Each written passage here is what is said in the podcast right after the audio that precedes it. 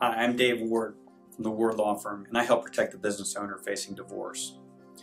We've been talking about things that you can do to prepare for divorce in this series of videos, and the seventh thing that you can do uh, is gather financial documents and copy them.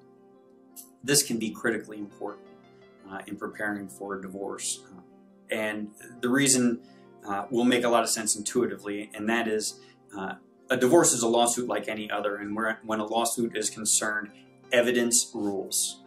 You have to be able to prove things. It's not enough to simply know them.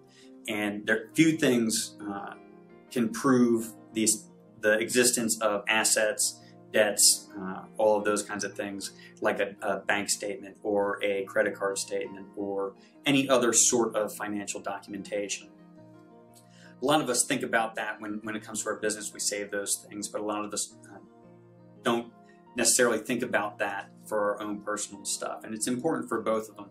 And I just want to tell you a quick story uh, about why this can be so important.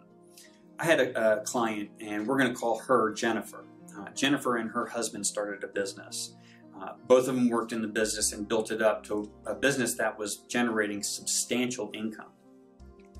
Well, they had split up and decided to file for divorce. And during the early stages of the divorce process, Jennifer's husband came to her and, and said, I need certain documents uh, related to the business, having to do with the finances, the income, invoicing, all of those types of things. And Jennifer, uh, not wanting to disrupt the business, handed those documents over.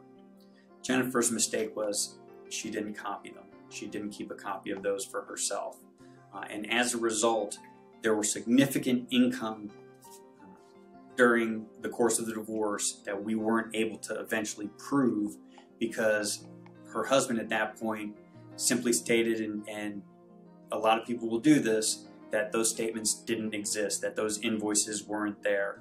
And we had no way of countering that because we didn't have copies of those documents for ourselves before Jennifer turned those over. So this can be a critical thing uh, in preparing for a divorce. So if you're facing a divorce, make sure that you take the time to copy any financial documents uh, that you have.